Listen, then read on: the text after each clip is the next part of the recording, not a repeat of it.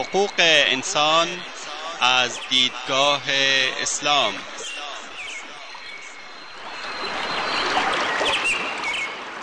يا أيها الناس إنا خلقناكم من ذكر وأنثى وجعلناكم وجعلناكم شعوبا وقبائل لتعارفوا إن أكرمكم عند الله أتقاكم إن الله عليم خبير. ای انسان ها ما شما را از مرد و زنی به نام آدم و هوا آفریده ایم و شما را قوم قوم و قبیله قبیله نموده ایم تا همدیگر را بشناسید.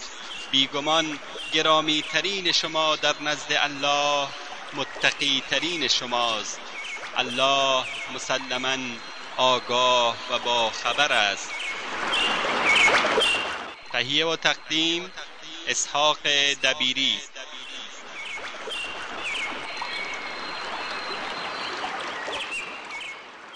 بسم الله الرحمن الرحيم الحمد لله رب العالمين والعاقبة للمتقين وصلى الله وسلم على نبينا محمد وآله وصحبه أجمعين أما بعد اجمعین اما بعد در حلقه قبلی درباره مسئولیت تربیت اخلاقی که من جمله درباره پدیده دزدی و پدیده فحاشی بود صحبت کردیم.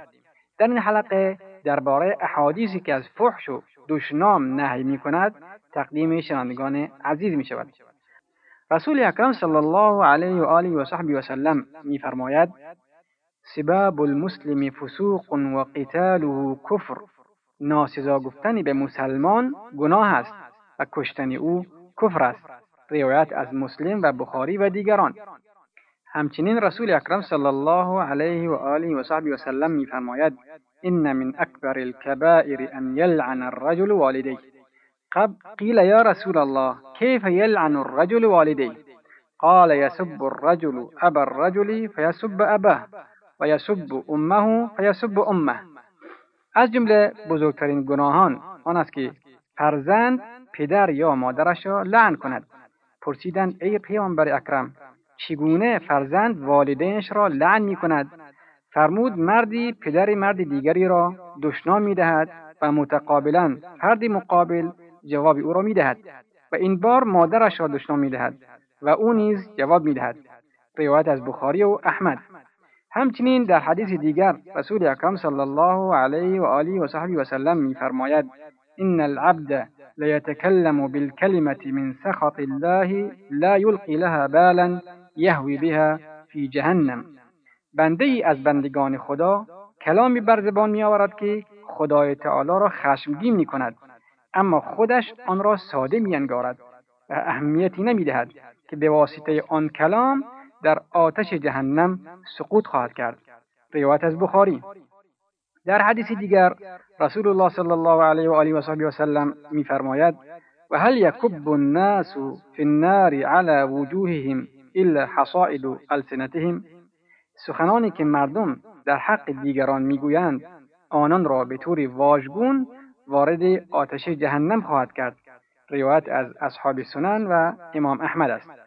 همچنین در حدیث دیگر رسول اکرم صلی الله علیه و آله و صحبه و سلم میفرماید لیس المؤمن بالطعان ولا اللعان ولا الفاحش ولا البذیء انسان مؤمن بددهن و نفرین کننده و فحاش و ناسزاگوی نیست روایت از امام ترمیزی چی زیباست کودکی که الفاظ زیبا و کلمات شیرین و دلپذیر را بر زبان جاری می کند و چه محبوب است کودکی که بر اساس رفتاری نرم و تعابیر دلپذیر تربیت می شود و چه قابل تقدیر و ستایش است که کلمات لعن و دشنام و فحش را وقتی که میشنود ناپسند و خوشایند می‌داند.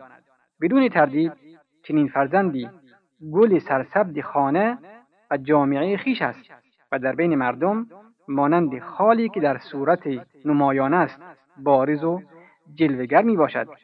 در اینجا نمونه های از شیوه سخن و کلام فرزندان گذشتگان و بزرگانمان را تقدیم شما شنوندگان محترم می کنیم تا نمونه زیبای سخن و حسن خطاب و رعایت ادب در کلام را از آنان ببینیم و بدانیم کودکان ما در گذشته چگونه حرف می‌زدند و به چه شیوهی سخن می‌گفتند در زمان هشام ابن عبدالملک سرزمین شام دچار خشکسالی شد و قبایل مختلف به جانب مقر حکومت هشام به راه افتادند. جمعیت وارد مقر حکومت شد و در میان جمعیت ابن حبیب که چهارده ساله بود حضور داشت. اجتماع مردم هشام را به وحشت انداخت. در میان جمعیت ابن, ابن حبیب را نیز دید و با حالت تمسخر به نگهبانایش گفت هر, هر کس اراده کرده مرا ببیند بدون هیچ مانعی به اینجا آمده. حتی کودکان. درواس ابن حبیب فهمید که منظور هشام اوست. گفت ای امیر المؤمنین وارد شدن من به سرای حکومت ضرری به شما نمی رساند. در عوض موجب افتخار من خواهد بود. این قوم برای کاری جمع شدند که از بیان آن ناتوان هستند. سخن نهان و خواست آدمی را آشکار می کند و سکوت آن را پنهان می سازد و برای دریافت و شناخت محتوای کلام راهی جز بیان آن نیست. هشام گفت پس سخن بگو. عبارتی است از تعجب و تحسین برای کودک که اینجا می‌گویند پدر سوخته سخن بگو. درواس ادامه داد و سخنانش هشام را شگفت زده کرد و او گفت ای امیر المؤمنین روزگار سه سال متوالی هستی و مال ما را گرفت. ما دچار خشکسالی شدیم. قحطی سال اول چربی ها را آب کرد. سال دوم گوشت ها را خورد و سال سوم استخوان ها را پوک کرد و می‌دانیم که زیادی اموال در دست شماست. اگر این اموال متعلق به خداست بر بندگان مستحق او که ما هستیم تقسیم کنید. و اگر این اموال متعلق به بندگان خداست چرا آن را محبوس کرده اید؟ و اگر این اموال متعلق به خودتان است صدقه بدهید که خدای تعالی اجر نیکوکاران را تباه نخواهد کرد. و بدان ای امیر المؤمنین که والی در رابطه با رعیت مانند روح برای جسد است و حیات جسد هم به واسطه روح است. هشام گفت این پسر این پسر بچه چه هیچ عذری از سه حالتی که گفت باقی نگذاشت پس دستور داد که صد هزار درهم به قبیله آنان بدهند و صد هزار درهم نیز به درواس ببخشند درواس گفت ای امیر المؤمنین صد هزار درهمی را که به من بخشیده ای به عطیه که به اهل بادی من داده ای اضافه می کنم چون می ترسم صد هزار درهم برای آنان کافی نباشد هشام گفت آیا چیزی دیگری برای خودت می خواهی؟ درواس گفت من نیازی غیر از نیاز سایر مسلمانان ندارم. پدیده فساد و بیبندوباری. یکی از بدترین پدیده هایی که در عصر امروز یا به اصطلاح قرن بیستم دامنگیر جوانان و نوجوانان دختر و پسر ما شده و بسیار شیوع پیدا کرده است فساد و بیبندوباری است. به نظر می رسید که در دید جوان امروزی زندگی معنای غیر از بهرهگیری از لذت حرام و شهوات لذت بار و هوسهای گذرا ندارد و به قول معروف اگر اینها نباشد با دنیا خداحافظی کن که هیچ فایده ای ندارد. با کمال تأسف این نسل به تدریج و ناخداگاه بدون آنکه مانع و رادعی داشته باشند خود را به موج فساد و عیاشی و بیبندوباری سپردند. بر اساس تقلیدی کورکورانه حیاتی لذتبار را طی می کنند تعدادی از افرادی که سطحی فکر می کنند گمان می نمایند که رقص های شرماور و برهنگی نشانه ترقی است و اختلاط زن و مرد به شکل ننگین و گستاخانه اش علامتی دال بر پیش پیشرفت بوده. و تنها مقیاس و معیار تجدد تقلید کورکورانه از غربی هاست. این افراد ضعیف قبل از آنکه در میدانهای مبارزه و جهاد عقب نشینی کنند در درون خود دچار پسگرد و عقب نشینی شدهاند. این افراد در زندگی هم و ندارند به جز آنکه خود را میمونوار به شکل هیپی ها یا پانکی ها آشغال ها درآورند. خود را مانند زنان بزک کنند و یا به دنبال دخترکی پست باشند یا مردانگی خود را به, پای، به پایش بریزند و شخصیت خود را در ابراز محبتی به او پایمال کنند و این طریق دائما در تکاپو هستند. از فسادی به فساد دیگر و از گناهی به گناه دیگر و دائما در حرکت هستند.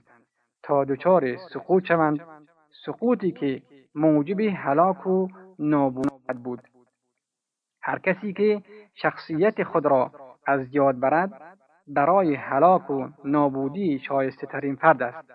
و کسی که زندگی غربی ها را تقلید می کند هیچگاه هویت و شخصیتی برای خود نخواهد دید.